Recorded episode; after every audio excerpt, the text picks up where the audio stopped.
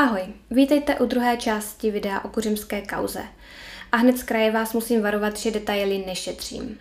Případ je chaotický a aby ho člověk plně pochopil, je potřeba si o něm říct co nejvíce.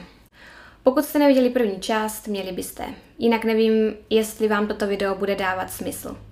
Odkaz na první část najdete v popisku videa i někde přímo ve videu. Tak si na odkaz klikněte a potom se vraťte zase zpět sem za náma. Doporučuji vám se na toto video přímo dívat, ne jen poslouchat, protože obrázky vám pomohou s orientací v charakterech tohoto příběhu. Samozřejmě, že nemusíte, ale může vám to pomoct. A doporučuji vám se na video podívat do konce, protože to, co se dozvíte, vás dostane. V první části jsme probrali to, jak se týrání provalilo, jak se chlapci i Anička dostali do klokánku a část z toho, co vypověděli. Ke konci první části jste se dozvěděli, že Anička byla po celou dobu ve skutečnosti Barbara Škrlová. A pokračujeme s druhou částí. Chlapci si v klokánku začali zvykat a jejich psychický stav se postupně zlepšoval. O tom, jak hrozný život doposud vedli, ale jejich chování vypovídalo ještě hodně dlouho a asi bude vypovídat do konce jejich životů. Vychovatelka Lenka Malhocká si jednou vzala Jakuba domů na oběd a odpoledne plné hraní deskových her. Zarazilo ji, že se chlapec neuměl sám po koupeli obléct. Oblečení si navíc oblékal na ruby a u stolu to taky bylo neštěstí. Neuměl jakoby civilizovaně stolovat a vždycky nadělal velký nepořádek. Navíc prý ani neznal názvy jídel. Dala jsem mu například buchtu a on se ptal, co to je. Nerozeznal ani další pokrmy. Vůbec si nedokázal pojmenovat. Podivovala se žena z klokánku, která se o chlapce starala. Ondra, ten zase místo toho, aby byl třeba rád, že má hračky, tak ho chudinku fascinovaly věci a produkty pro osobní hygienu. Komentoval třeba to, jak úžasná je zubní pasta a jak krásný je hřeben na vlasy, který obdržel.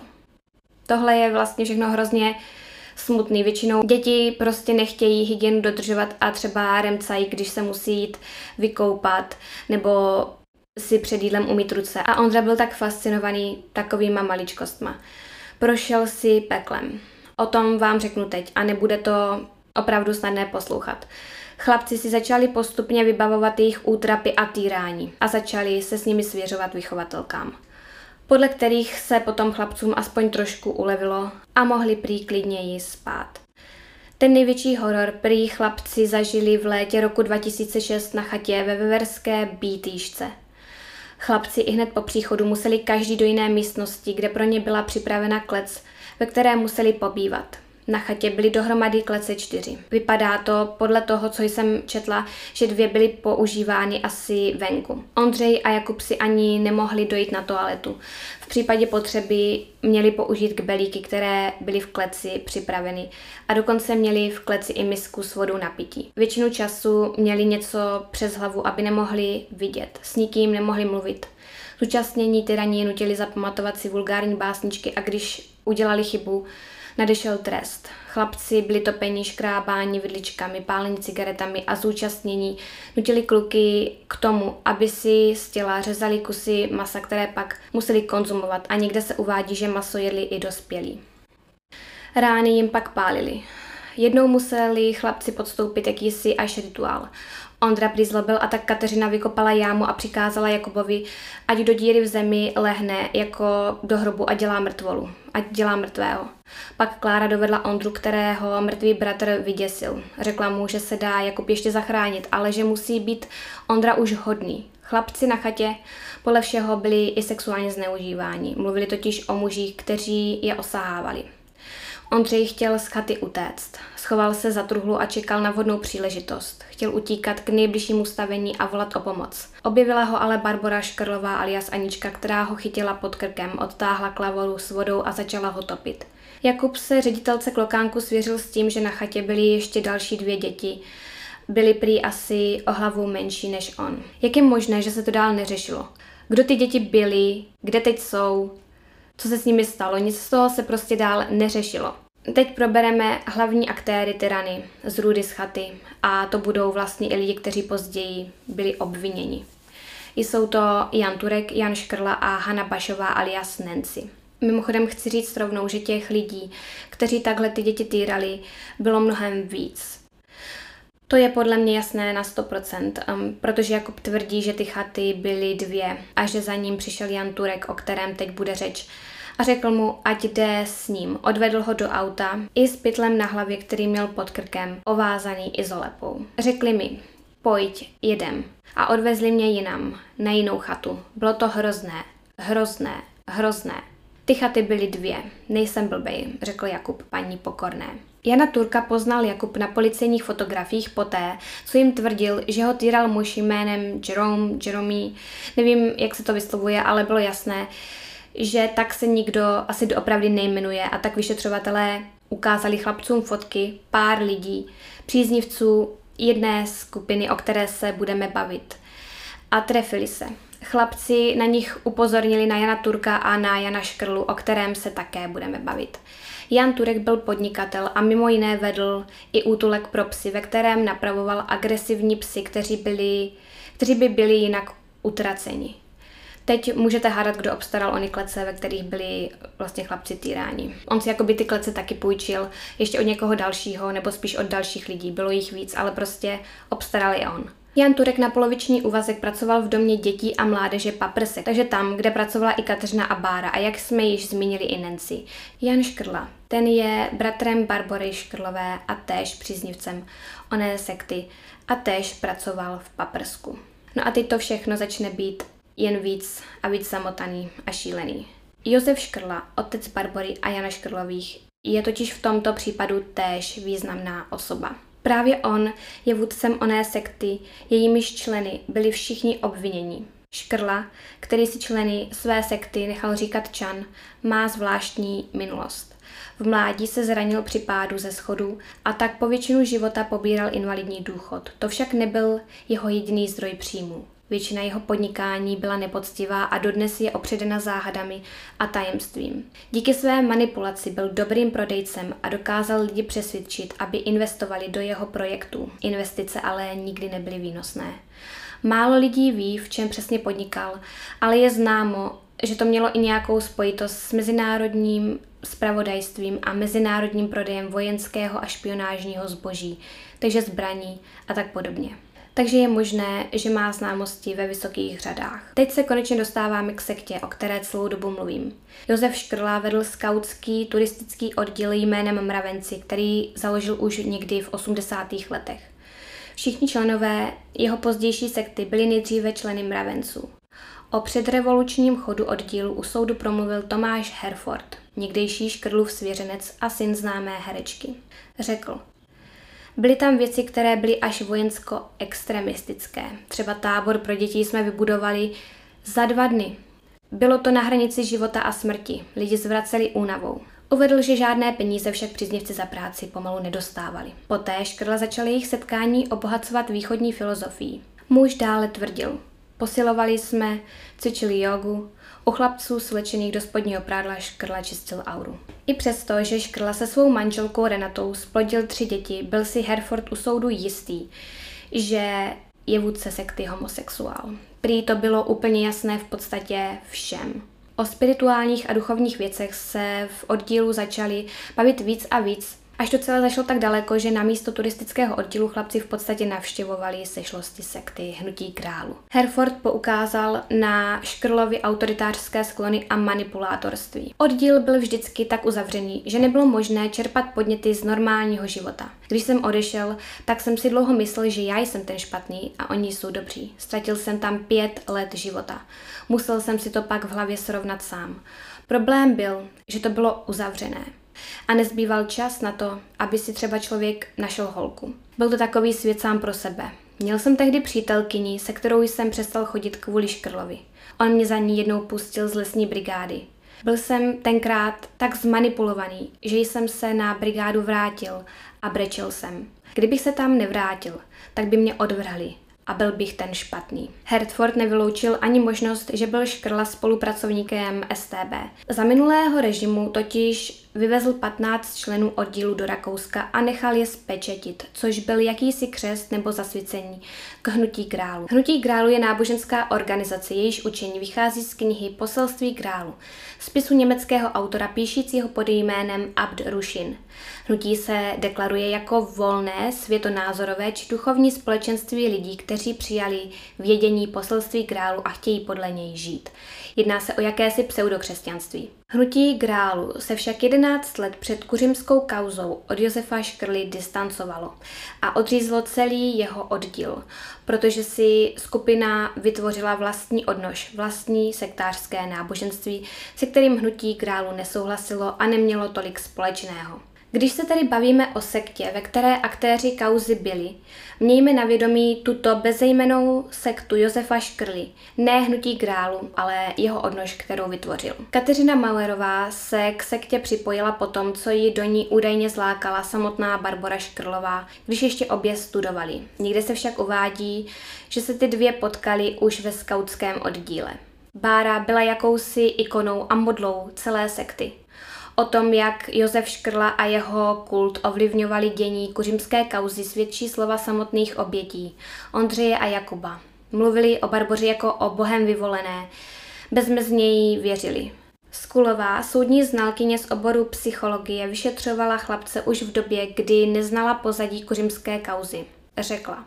Jsem přesvědčená, že vztah obou dětí k Aničce byl velice zvláštní. Oba byli vedení k tomu, že je nejlepší, že je jejich vzorem. Pořád říkali, že je Bohem vyvolená. Byli proto na ní závislí. Okolí Ondřeje a Jakuba zpřetrhalo všechny kontakty s rodinou a kluci se prakticky s nikým nestýkali. Jediným člověkem, ke kterému měli důvěru a respekt, byla Anička. O tom, že Anička byla pro sektu jaksi svatá, vypovídá i to, že chlapci byli skoro každou noc kolem půlnoci buzeni a bylo jim řečeno, že každý z nich dostane dvakrát bičem přes záda a Aničku to čeká také. Chlapci se však mohli obětovat a Aničku před bolestí uchránit tím, že za ní každý z nich dostane ránu navíc a po každé s nabídkou souhlasili.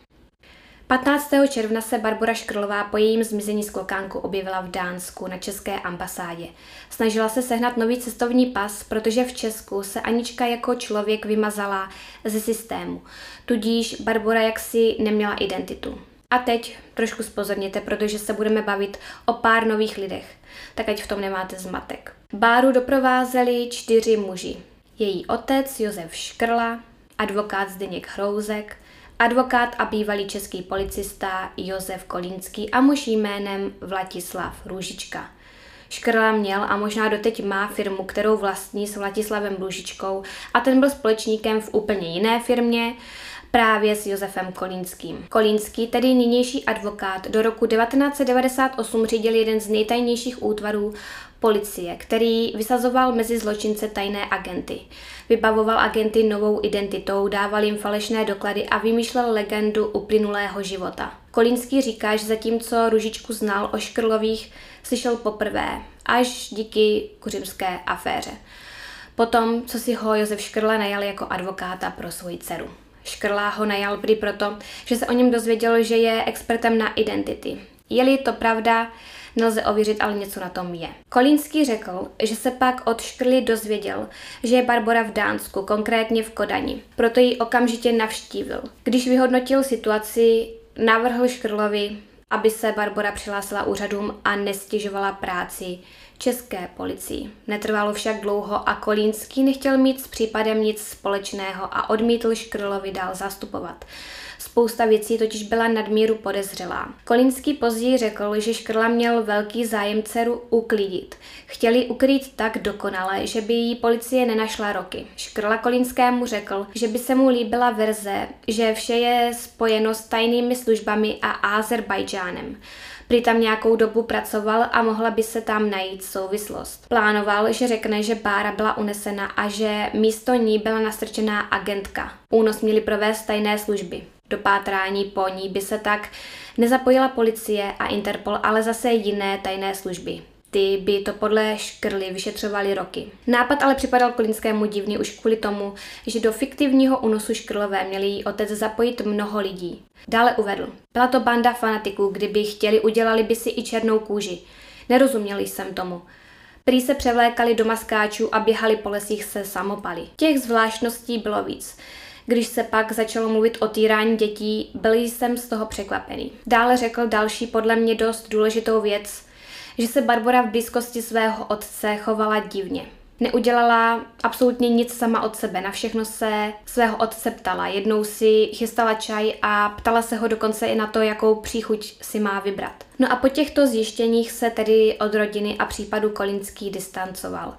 Kodani se Škrlová zdržela asi jeden měsíc a žila tam u příbuzných. Schovávala se před českými autoritami. Kolinský v té době, když Škrlovou ještě zastupoval a před jeho zjištěními zaujmul jakýsi post Barbořina mluvčího. Médiím sdělil, že se Bára nevydávala za Aničku se zlým úmyslem, ale proto, že si jako dítě doopravdy cítila. Uvedl. Chtěla být mezi dětmi, protože si jako dítě cítila nejlépe a nejbezpečněji. Jako dospělou osobu ji nikdo nebral vážně. Všichni si z ní dělali legraci a zesměšňovali ji, protože se navenek opravdu chová jako dítě. Jeho tvrzení podporovalo Barbořino chování na ambasádě, kam si sebou prý vzala plišového medvídka a celou dobu ho svírala v náručí. Každou chvíli se ale chovala jinak. Jednu chvíli to byla dospělá žena a ve druhou chvíli jak si přeplo a zase se chovala jako malé dítě. Na ambasádě nebyla Barbara zadržená, protože v té době na ní nebyl vyhlášen zatykač. Zanechala tam svůj vlas pro pozdější testování DNA a slíbila, že bude s orgány spolupracovat a zůstane s nimi v kontaktu. Kolínský také médiím sdělil, že Barbara z Kolkánku utekla tak, že se nějakou dobu schovávala v lese a potom vlakem odjela z Česka, což je podle mě zvláštní z mnoha důvodů. Myslím si, že by si ji někdo po cestě všiml a zavolal na policii. Později vyšla na povrch informace, která dodnes není úplně potvrzená, ale podle mě je blíž realitě. Barboře prý k útěku dopomohl její bratr Jan Škrla a také Jan Turek. Čekali na ní pod okny klokánku a pomohli jí vylézt a ještě tu noc ji autem odvezli na chatu zvanou Potoční do Jeseníků.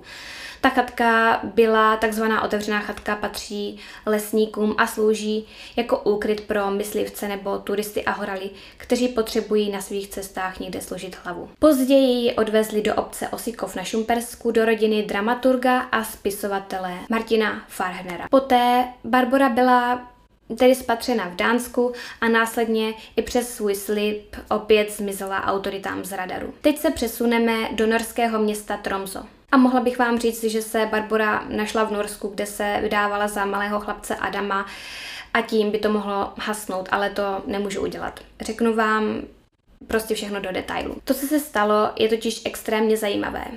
5. ledna roku 2008 v tom městě Tromzo přišel muž jménem Michal Říha do autopůjčovny, aby vrátil vůz, který si několik týdnů předtím vypůjčil v Oslu. Mezitím, co vyplňoval potřebné formuláře, se na ní vrhl policejní tým a zatkl ho. Michal Říha cestoval v doprovodu 13-letého chlapce Adama, který byl údajně pár týdnů předtím unesen z dětského domova v Oslu. Zní to povědomně. Adam byl synem českého dramaturga Martina Farnera, který se do Norska přestěhoval začátkem předešlého léta a začal pracovat v jednom divadle v Oslu. Farnerová rodina a i jeho ostatní děti se však vrátili zpět do České republiky už v září. Adam ve stejném měsíci nastoupil v Norsku do školy. Byl prý jako každý jiný normální kluk. Měl rád skateboarding a ostatní věci, které měli rádi chlapci jeho věku.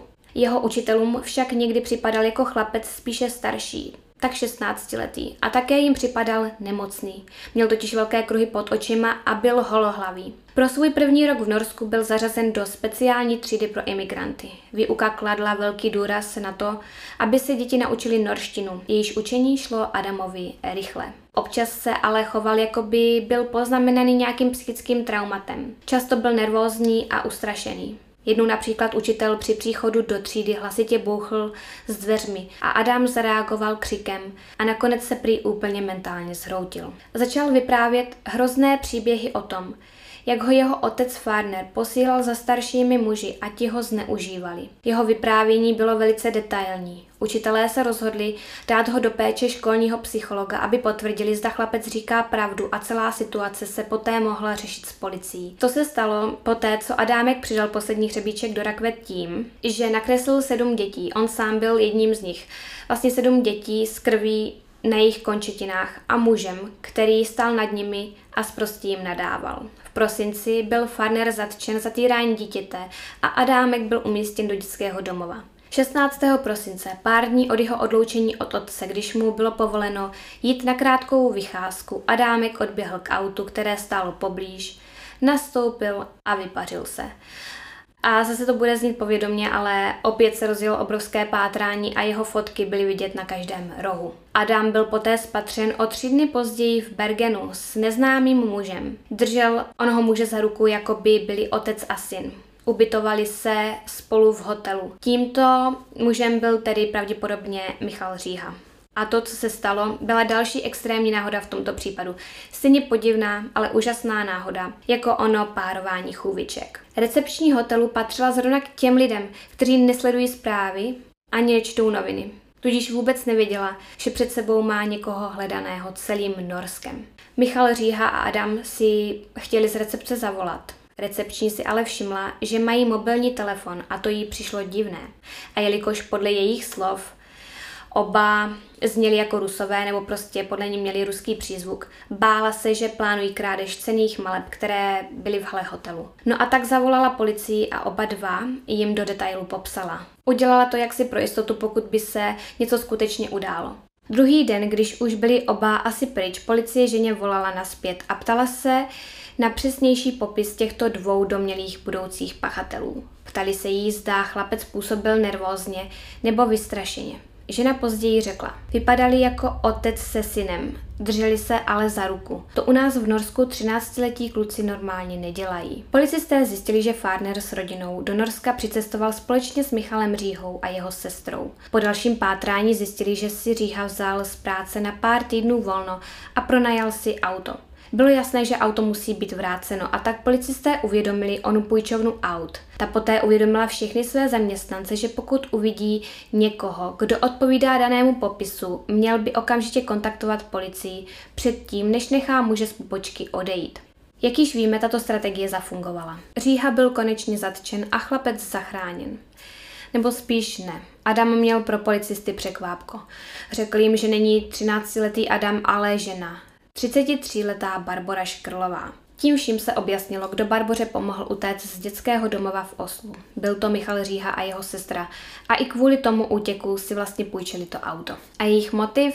Žádný neuvedli, ale Říha měl údajně též být členem Škrlovy sekty. Jeden bývalý člen mravenců uvedl. Přišel tam asi jako 15-letý kluk a očkrli se od té doby neodpoutal. Pomáhá mu a podléhá. Podle informací Mladé fronty dnes byl Říha už od doby, kdy z klokánku zmizela Barbora škrlovou spojkou do Česka. Barbora byla dopravena do České republiky a Martin Farner byl propuštěn na svobodu. Bylo dokázané, že se nic z toho, co údajný Adámek uvedl, nestalo. Teď se tedy na chvilku vraťme k Farnerovi. Ten měl opravdu ve skutečnosti 13-letého syna Adama, jehož identitu Báře propůjčil, protože se syn se zbytkem rodiny vrátil do Česka. Farnerova manželka měla prý Adama vedeného u sebe v cestovním pase. Chlapec tedy neměl svůj vlastní dokument. No a tak Barboru zapsala do školy jako Adámka ona předtím, než s tím skutečným odjela ze země. A proč Barboře pomáhali? Oni. Řeknu vám, co uvedl sám Farner pro AHA. Bude to taková série otázek a odpovědí. Pomáhali jste Barboře utéct z klokánku? S klokánkou jsem jí nepomáhal utéct. Identitu jsem jí propůjčil koncem léta. Jak Barbora odcestovala? Nevím. Odcestovala dřív, než po ní bylo vyhlášeno pátrání. Proč jste se o Barboru staral? Protože k ní chovám sympatie, které nadále trvají. Musí to být zajímavé sympatie. Barbara ho obvinila ze zneužívání a on za to měl jít do vězení. Ale stále k ní chová sympatie. On, on na ní ani nic neřekl, nepráskli, klidně by šel do vězení za týrání dítěte, které ani neexistovalo. Co ho k tomu vedlo? Fadera spojuje s kauzou jeho přátelství s další novou postavou v této kauze, hercem brněnského městského divadla Viktorem Skálou.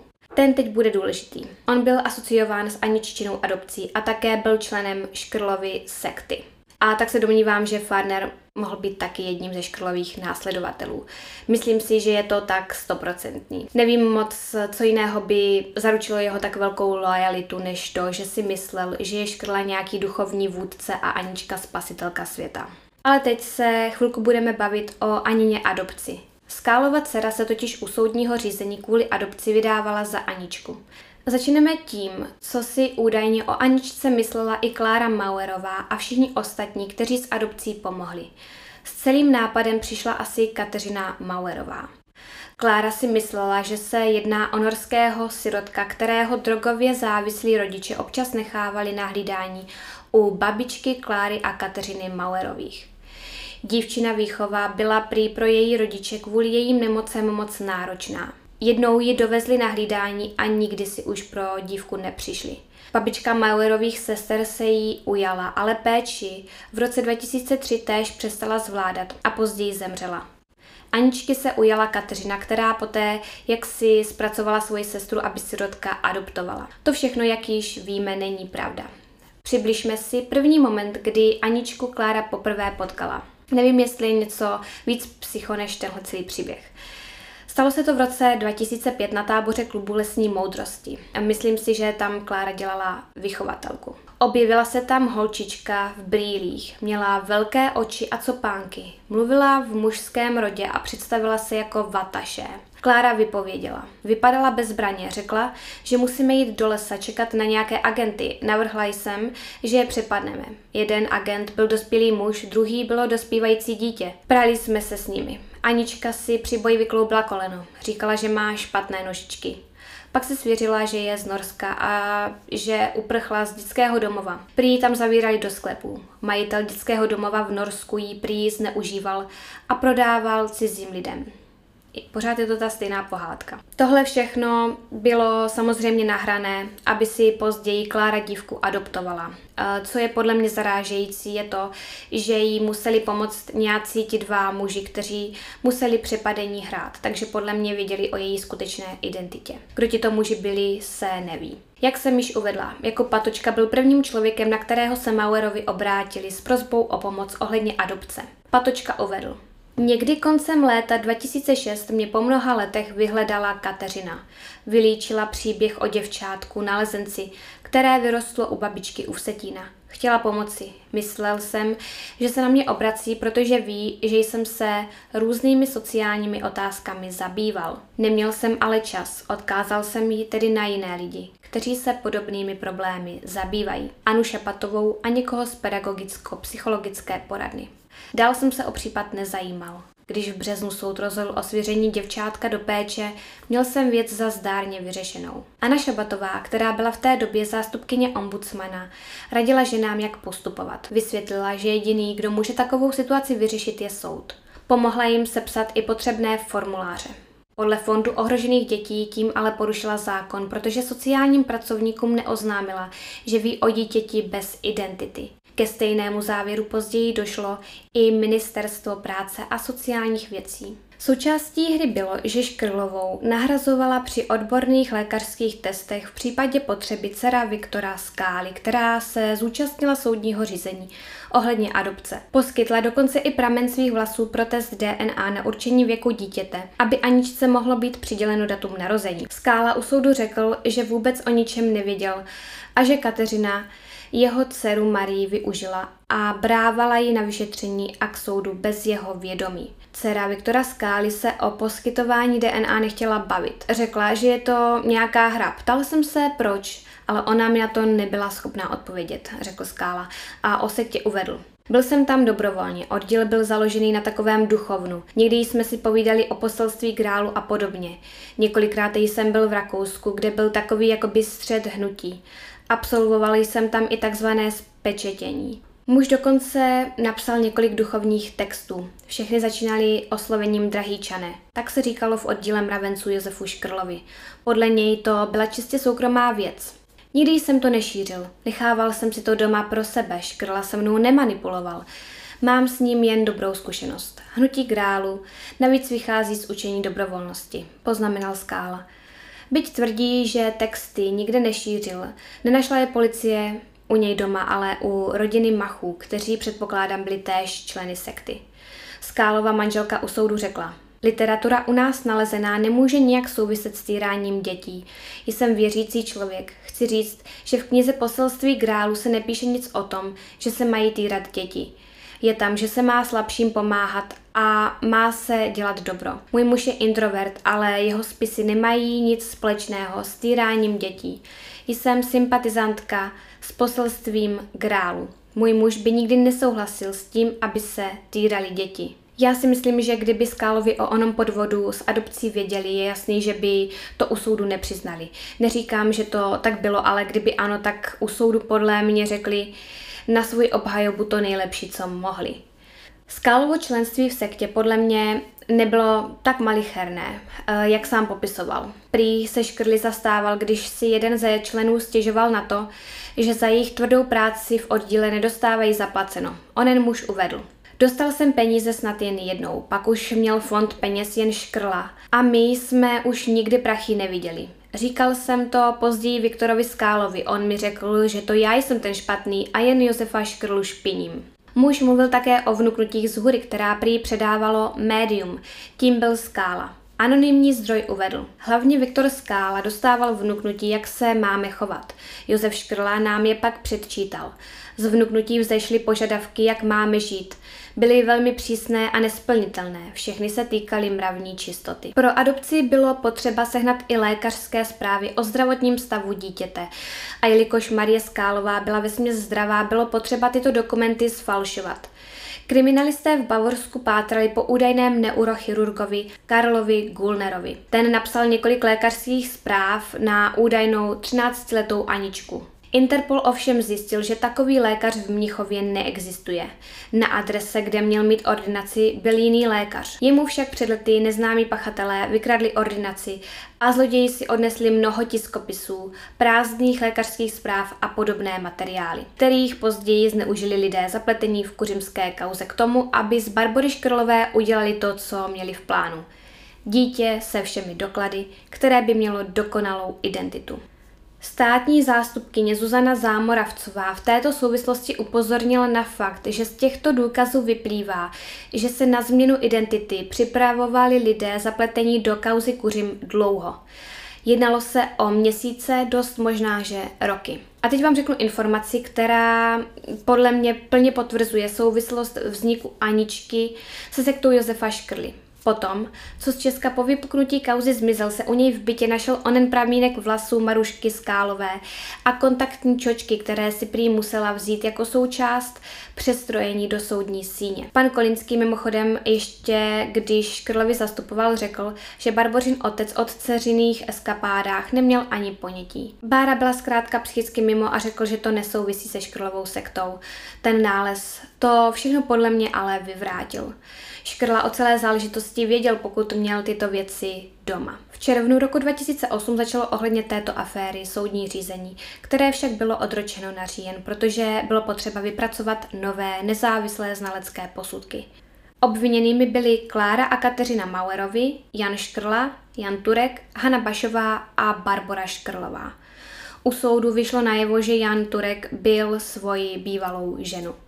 Ta kvůli tomu několikrát skončila dokonce v péči lékařů a vzhledem k tomu, že ji jednou napadl i na ulici, Existují svědci, kteří jeho chování mohou dosvědčit. Při rozvodovém řízení o tom všem mluvila, když však byla předvolána v roli svědka při tomto soudu ohledně kuřimské kauzy, vypověděla něco úplně jiného. Jan byl podle jejich slov vzorným otcem a manželem. Všechny hádky a fyzické potičky prý vyvolávala a začínala ona sama. Turek s tím nikdy nechtěl mít nic společného a vždycky se šel radši vyvětrat na vzduch a vyvenčit psa. Všechna zranění, která v jejich manželství utrpěla, si přivodila sama, aby jí lidé věřili, že jí muž týral. Všechna tato tvrzení ale u soudu vyvrátila kamarádka Turkovi manželky a Kláry Mauerové. Tato žena vyjádřila své překvapení a řekla, že Turková si několikrát v průběhu manželství na týrání stěžovala. A pár dní potom, co se stal Turek podezřelým v kořimské kauze, přišla Turková svoji kamarádku varovat, ať u soudu nic o onom rozvodu a domácím násilí neříká. V celé záležitosti byly totiž podle ní zapleteny tajné organizace.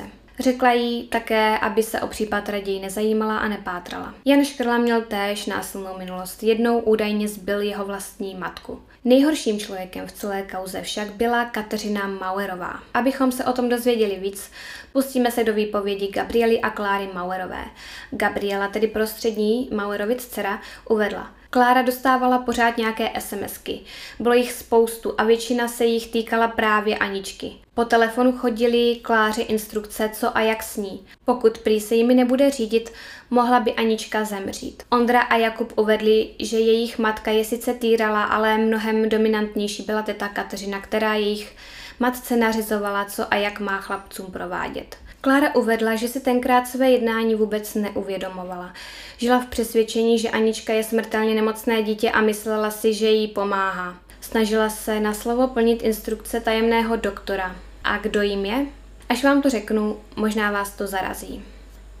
Dům v Kuřimi podle Kláry platil doktor.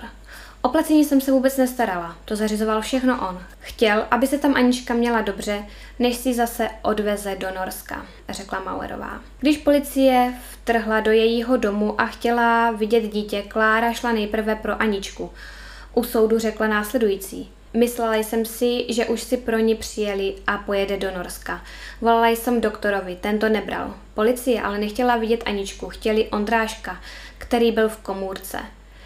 Bydlení v komoře bylo podle ní, um, podle hierarchie nějaké doktorovy organizace. Pokračovala. Musel být nejdřív v komůrce, teprve potom by dostal Ondrášek pokojíček.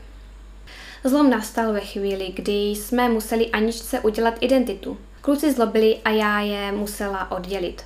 Pan doktor mi dal instrukce a nabídl mi, že mi pomůže s výchovou chlapců. Kluci už jsou prý velcí a najeli na špatnou cestu. Když kluci neposlouchali, musela jsem je zbít. Doktor také chtěl, aby byli chlapci od sebe. Měl strach, že zářijový termín, kdy měl městský soud v Brně rozhodovat o identitě Aničky, nestihneme. Chtěl vývoj chlapců urychlit a vzal výchovu do svých rukou. I celou adopci zrežíroval on. Dokonce domluvil i herce Viktora Skálu, který půjčil na jednání svou prostřední dceru Marušku.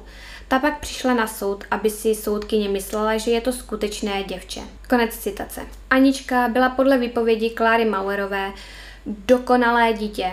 Všeho si vážila a poslouchala na slovo. Na kluky vypracoval pan doktor plán. Chtěl prý Kláře ukázat, že když organizace vychovala Aničku, zvládne i kluky. Součástí plánu bylo i to, že se nesměli stýkat s otcem a prarodiči. Matka týraných chlapců se také soudu přiznala, že Ondřeje a Jakuba denně byla holí, rákoskou, bambusovou tyčí, řemenem nebo švihadlem. Doktor jí řekl, že musí začít výchovu šokem, že kluky nesmí ani napadnout, že nebudou poslouchat. Že to bude trvat asi týden a vlastně dětem se řeklo, že půjdou do ústavu, kde si sáhnou na dno a v hlavě se jim uspořádají hodnoty. A tím ústavem se myslela ta chata. Klára uvedla, tam mě nesměli říkat ani maminko, kdykoliv jí jsem pocítila, že si něco dovolí, musela jsem je být. Nebyla jsem oblečená jako matka, protože kluci měli pochopit rozdíl, že já nejsem já. Musela jsem mluvit drsně, chovala jsem se hrubě, to mi vadilo. Nikdy jsem se takhle nechovala. Ondrášek a Kubík byli v klecích, každý v jiném pokoji. Byl to ústav na převýchovu dětí. Netušila jsem však, že to tam bude tak strašné. Přesto jsem byla připravená instrukce doktora bez zbytku naplnit. Byla jsem u všeho kromě pálení cigaretou. To jsem nezvládla. Konec citace. Teď chci doplnit informaci, která toto tvrzení o pálení vyvrátí. Lenka Malhocká, zaměstnankyně klokánku u soudu řekla. Bavili jsme se o kouření. Ondra řekl, že maminka nekouří, ale že si cigarety kupuje. Když jsem se zeptala, proč, postupně to kluci vysvětlili. Řekli, že je svázala a dotáhla do nějaké místnosti, kde je pak pálila rozžhavenou cigaretou. A prý to nedělala jen matka, ale i jejich teta. S doktorem Klára komunikovala pouze přes e-mail nebo pomocí SMS zpráv. Bůh vidí vaší snahu. To byla doktorova nejčastější slova v nich. Policie později zjistila, že e-mailová adresa doktora a i jeho telefonní číslo patří Kateřině Mauerové. Z vyšetřování vyplynulo, že doktor byla Kateřina, která úkoly vymýšlela společně s Barborou Škrlovou. Ta hrála roli jak dítěte, tak tyranky. Klára si po celý soudní proces stála za tím, že ji její sestra zmanipulovala a též se částečně považovala za oběť.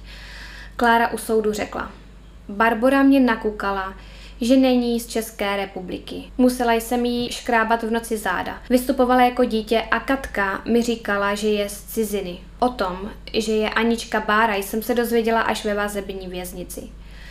Jsem na pokraji svých sil. Nikdy si neodpustím, že jsem kvůli hře ublížila svým chlapečkům. Cítím obrovskou vinu a zoufalství zároveň. S jejím tvrzením, eh, že je obětí, nesouhlasím, protože jen přece chlapce týrala, to by žádná matka neměla udělat za žádných podmínek.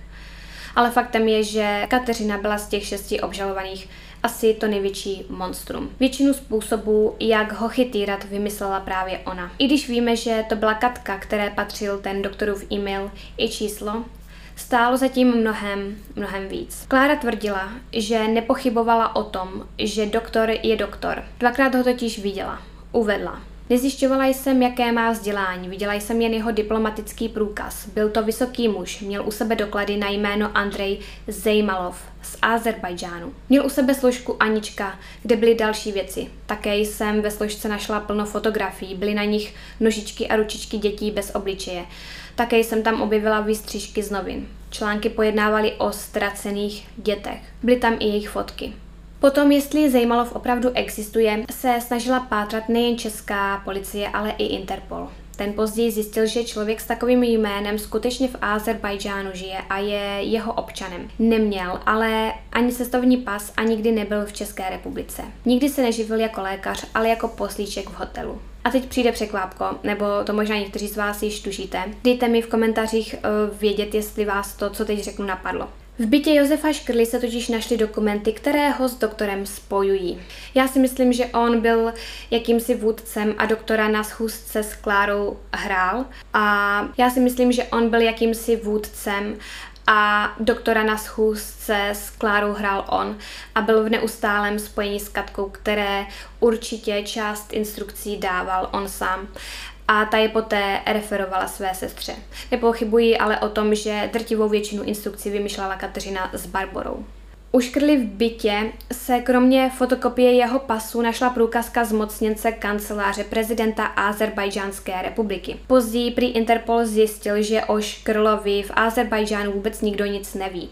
Podle mě by tam mělo být slovo údajně. Údajně tam o něm nikdo nic neví. Protože podle brněnského deníku jeden Škrlův známý tvrdil, že Škrla nosil nákladné obleky, zlaté hodinky a k zubaři jezdil do Německa. Dostal prý plnou moc kanceláře azerbajdžánského prezidenta k tomu, aby založil firmu na pořádání kulturních akcí a výměných pobytů studentů z obou zemí. Vyložil si to ale jinak. Chodil mezi firmami a tvrdil, že je šéf agent tajné spravodajské služby s kontakty na vládu. Nakonec se provalilo, že uzavřel černý obchod. Začal totiž slibovat, že může zajistit naftu i zbraně.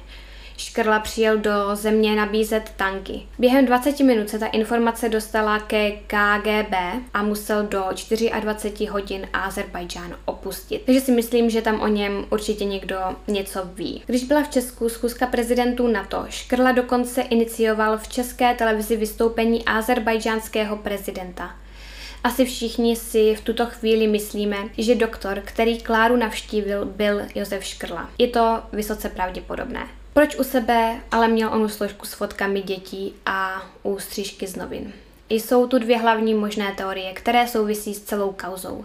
Jedna se zabývá náboženskými motivy a v té druhé jde o gang pedofilů natáčející, víte jaká videa, dětí. Nevím, jestli ten výraz ve videu můžu říct. Chtěla bych ale připomenout, že jedna teorie nevylučuje tu druhou. Nejdříve si řekněme o možném náboženském motivu. Podle některých zdrojů totiž sekta chtěla prostřednictvím nových bytostí spasit svět, dovést jej k dokonalosti. Proto bylo třeba vytvořit nová těla. Jeden ze zdrojů uvedl, že za to možná mohlo právě jedno z vnuknutí média sekty. Když našli v lednu policisté Škrlovou v Norsku v roli Adama, měla u sebe zápisky, o kterých se teď budu často zmiňovat. Bylo tam B a Č, tedy Barbara Ačan, tedy její otec, Nemá lidstvo už spatřit, musí se schovávat a vrátit se mohou jedině jako A, tedy Anička, a někdo jiný. Světlo určuje cesty, mají se vrátit s jinými jmény a nerušeně dokončit práci. Úkol Barbory byl tedy jasný, brala to jako své poslání. Cílem duchovních bytostí bylo vyvést lidstvo z temnoty. Teď ještě zbývalo vymyslet, jak nové jméno a identitu oficiálně získat. Hledání nových identit začalo podle Mladé fronty dnes už dávno. Škrla prý sháněl rodné listy mrtvých dětí. To byly možná dokumenty, které Klára v jeho složce viděla. Nakonec se ale příslušníci sekty rozhodli pro jiné řešení. Bára se měla změnit v Aničku. Z přepisů sms nalezených u Barbory jasně plyne, že obětí se stala Klára Mauerová, která jí měla poskytnout nový oficiální domov. Podle této teorie docházelo k týrání, protože Ondřej a Jakub brzdili stvoření Ani. Odborníci ve vyšetřovacím spisu uvádí, že Škrlová netrpí žádnou duševní nemocí a skoro ve všem lhala. Druhá teorie je tedy o možném gengu lidí produkujících nevhodná videa dětí. Víte, co myslím? Pojďme si o tomto možném motivu říct. Kuři mi se našla kazeta, byl na ní záznam Ondřeje svázaného do kozelce a dlouhý monolog neznámé ženy. Kazeta měla název Pohádky ovčí babičky. V soudním spisu byl dopis od doktora, kterého napadl scénář videa s Aničkou. Stálo tam záběr na dveře, které se otevřou a kamera se blíží na detail vystrašené Aničky. Je nahá. Najednou se v záběru objeví mužská ruka, která ji tlačí do hrudníku. Pak jí dá pytel na hlavu a převáže provázkem. Znásilní. Pak je tam část, kterou tady číst nebudu. Věřte mi, že to není podstatné a ani to nechcete slyšet. Dopis pokračuje. Anička ale uteče z místnosti. Kamera ji bude pronásledovat. Anička proběhne mezi asi 15 letými dětmi, kteří se smějí. Doufám, že to nějak zvládnete zpracovat, napsal doktor na závěr. Je tedy jasné, že k nějakému natáčení podobných videí docházelo. Řekla bych, že tomu nasvědčuje i to, jak se Ondřej po svém vysvobození usmál na kameru v tak hrozných podmínkách. Jakuba zkoumal znalec, který uvedl, že Jakub byl pravděpodobně nucen zneužívat jiné za účelem natáčení těchto videí či uspokojování jiných lidí. Barbara se ze sebe u soudu snažila udělat oběť a tvrdila, že se na ní nejrůznější lidé dopouštějí těch nejhorších praktik. Jedna z kleci na chatě prý byla pro ní a Ondru v lavoru topila jen proto, že byla donucena a kdyby tak neučinila, byla by potrestána. Kvůli tomu, eh, aby na nahrávkách vypadala jako dítě, jí prý uřízli prsa. Chlapci vypověděli, že s nimi byla opravdu někdy do malých místností zavíraná i Anička, protože zlobili. A pokud to bylo proto, že zlobili oni sami, myslím si, že Barbara byla trestaná jen na oko, aby se chlapci cítili špatně. Sekta z nich podle některých teorií chtěla vycvičit její ochránce a zneužívat je pro produkci o něch videí pro velký finanční profit. O tom, že si Barbara vše vymyslela a se všemi manipulovala tím největším způsobem, ale svědčí její zápisky. Měnění identity prý nedělalo problém a činila tak vědomně. Napsala. Je to život několika osob současně. U mě se jedná o plně vědomý přirozený proces v rámci prováděné činnosti. Jsem schopná žít plnohodnotné životy současně, vědomně. Nemám žádné problémy s orientací v nich. Škrlová navzdory svému líčení sexuálních hrůz a znásilnění, které jí potkali, nikdy neměla podle lékařů pohlavní styk. A při lékařské prohlídce se přišlo i na to, že podstoupila liposukci a zmenšení prsou. I když tvrdila, že k operacím byla donucena, v jejich zápiscích stojí. Musím něco vymyslet s tou vizáží, kvůli babičce a Kláře. Oni nejsou blbí. Napřed se musí jít na konzultaci. Předoperační vyšetření stojí kolem tisíce a zákrok kolem 25 tisíc. Všimněte si, že nezmiňuje Kateřinu. Ta totiž ovšem věděla a ty dvě společně Kláru psychicky deptali. Jednou prý Aničku někdo unesl z nemocnice. Když ji Klára potom našla, byla podle ní úplně zbědovaná. Ve skutečnosti však asi Bára spíš od své role Aničky potřebovala pauzu. Byla totiž na rekreaci v Jeseníkách. Kateřina je podle soudních znalců sadistickou pedofilkou a Barbora není člověkem s vymitým mozkem či duševní poruchou. Znalkyně řekla, je to herečka, kdyby se za to, co předvedla, udělovali Oscaři, pak by právě ona byla horkou kandidátkou. Barbora prostě hraje vždy roli, která se jí hodí. Konec citace. Pro roli Adama si oholila hlavu a Nědra schovala pod stahovací pás. Znalkyně u Škrlové zjistila pozitivní reakce na násilí. Citlivý snímač, který zaznamenává reakce mozku při promítání obrázků, zaznamenal silnou reakci při bářině pohledu na škrcené dítě. Většinou to u žen vyvolává silné emoce. Na obrázku bylo dítě se zvrácenou hlavičkou a vypadalo jako mrtvé. Škrlová na obrázek reagovala vzrušením. Tato stejná znalkyně navíc uvedla, že Barbara nikdy nebyla škrábána, bytá, znásilňována ani pálena, jak sama vypověděla. Malé jizvy, které se na jejím těle nejdříve našly, prý záhy zmizely. Znalkyně Hajnová uvedla. Takové škrábance se dají udělat rozebranou tuškou. Za pár dní jizvy po popáleninách zmizely. Zřejmě nepočítala s tím, že je budu chtít vidět ještě jednou. Následoval afekt s výlevem emocí. Konec citace. Bářina role dítěte zřejmě vycházela z toho, že jako dítě se v běžném životě cítí lépe, protože nemusí nést odpovědnost a od ostatních lidí se naopak může dožadovat zájmu a soucitu a lépe s nimi manipulovat. Škrlová má kromě svého bratra Jana i sestru, která je postižená a experti se domnívají, že právě u ní si vzala inspiraci pro svou roli Aničky. Za jejím chováním může stát úchylka s názvem parafilní infantilismus. Jedná se o fetišismus u osob, které touží hrát roli dítěte a to ve všech jejich atributech. Projevy jednání mohou zahrnovat pití z kojenecké láhve a navlékání plenek. Někteří vyhledávají hlazení, laskání a chování v náručí. Osoby mohou projevovat náklonost k masochistickým, donucovacím a ponižujícím praktikám ve formě trestu. Takto zaměřené osoby mohou vyhledávat vzájemná setkání, hrát si a najímat si ženy na hlídání. V partnerském vztahu může spolupracující žena či muž přijmout roli chůvy či matky nebo otce, což je podle mě zajímavý i vzhledem k tomu, že Barbara při zásahu policistů běžela se slovy mama, mama za Kateřinou Mauerovou, se kterou pravděpodobně měla romantický vztah a která je ke všemu považována za pedofilku. Pohlavní styk při hraní si na dítě nepředstavuje pro parafilika touhu takže tato úchylka nevyvrací Barbořino panenství.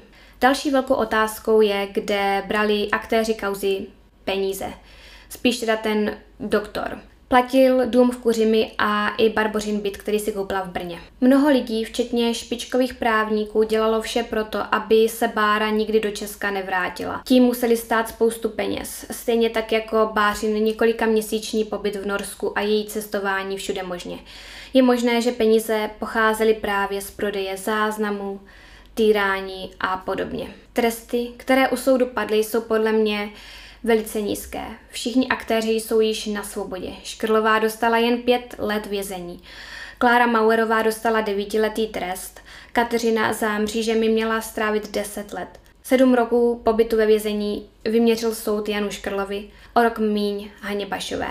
Jan Turek dostal stejně jako Škrlová pětiletý trest. Všichni však ve vězení strávili kratší dobu. Chlapci byli nejdřív svěřeni do péče svého otce, kterému však byli zanedlouho odebráni. Nepřeváděl totiž na stavební spoření svých synů odškodnění, které jim zasílala jejich matka. Celkem prý synům vzal 24 100 korun. Bolestné pro Ondřeje činilo 320 tisíc a pro Jakuba to bylo 240 tisíc korun. Otec chlapců však trval na tom, že je nevinný. Prý soud normálně rozhodl, že se peníze budou posílat na jeho účet, uvedl. Je nesmysl, že jsem byl odsouzen přesto, že jsem peníze pro kluky odevzdal. Myslím si, že rodiče mé bývalé ženy se mě snaží od kluků odříznout. Ondřej a Jakub poté byli svěřeni do péče svých prarodičů uh, Mauerových. Po propuštění Kláry Mauerové se s ní uh, prý stýkali a stýkají. Jejich matka má však od soudu zakázáno se syny bydlet. Kateřinu rodina kompletně odřízla. To, jak teď údajně žije Barbora, je ale divné. Má prý v hlavě asi šest různých chlapců s různými jmény ve věku přibližně od 6 do 14 let, mezi kterými přepíná.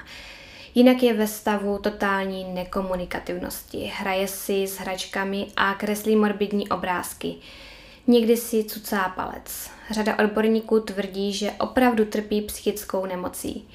Byla přejmenovaná, aby nebyla pronásledovaná a je v péči psychologů. Dostala invalidní důchod třetího stupně a je zbavená právních úkonů. Ty jsou převedeny na nějakou paní magistru, která za to dostává příspěvek. Prý je to od té paní, ale i tak velká oběť. Tak kde je pravda? Hraje to zase nebo je skutečně obětí? Sama si přece zapsala, že jí nic z toho chování nedělá problém a myslí to normálně. Je možné, že je to další z jejich her? Mám pocit, že čím víc toho o případu vím, tím vím míň. Mám jen víc a víc otázek. Jaký měli všichni ti lidé motiv? Jednalo se o opravdu větší skupinu lidí, těch pachatelů bylo určitě víc a stejně tak i obětí. Co se vlastně teda vyřešilo? Byli odsouzeni a dopadeni jen někteří. Co ty ostatní děti, o kterých mluvil Ondřej a Jakub? Josef Škrla nikdy nebyl dopaden a nikdy ani obviněn. Přitom ten podle mě měl v celé věci jednu z největších úloh. Vypadá to, že byl hlavou sekty skupiny lidí, kteří produkovali a prodávali ona videa. Myslím si, že nad ním byli ještě vyšší lidé a je možné, že pro ty byl důležitý a chtěli, aby ve své práci pokračoval a tak ho třeba pomohli ukrýt. Nikdo z obviněných proti němu v podstatě neřekl ani slovo a všichni jeho spojitost s kauzou popřeli. To je ale asi blbost. Spojuje ho s ní až moc věcí. Je možné, že škrla svoji dceru, na její život Aničky a jakési spasitelky připravoval od malička a třeba se postaral o to, aby nikdy neměla pohlavní styk. Myslím si, že to prostě možné je. Ani Jan to v hlavě podle všeho neměl v pořádku, takže výchova těch dvou určitě byla divná. Jak jsem řekla, mám spoustu otázek a vy asi taky. Dejte mi vědět, co si o celé záležitosti myslíte. Vím, že to video bylo dlouhé, ale bylo to potřeba. Těch informací je prostě hodně. Zajímá mě, jestli si myslíte, že kauza má spojitost z Pizzagate konspirační teorií, jestli ji znáte. Mě to, mě to hned napadlo a myslím si, že možný to je. Další video bude též o případu z České republiky. Budeme se bavit o Američanovi, Kevinu Dahlgrenovi, který vyvraždil v Brně čtyřčlenou rodinu. Možná ještě před tím videem uh, vydám jiné, trošku kratší. Uh, najdu si na to jednodušší případ s méně informacemi, takže to nebude tak, že bych něco odflákla. Pokud se vám toto video líbilo, dejte mu prosím like a kanálu odběr. Rovnou si i zapněte upozornění kliknutím na ikonu zvonečku dole pod videem, ať vám moje příští video neunikne. Všechny informace ohledně příštích videí, ohledně času, jejich vydání a tématu najdete na mém Instagramu krimi.příběhy. Odkaz bude v popisku videa. Nejhodnější budete, pokud budete toto video sdílet. Děkuji moc, že jste se podívali až do konce, moc si toho vážím a taky si vážím každičkého vašeho komentáře. Díky a budu se na vás těšit zase příště.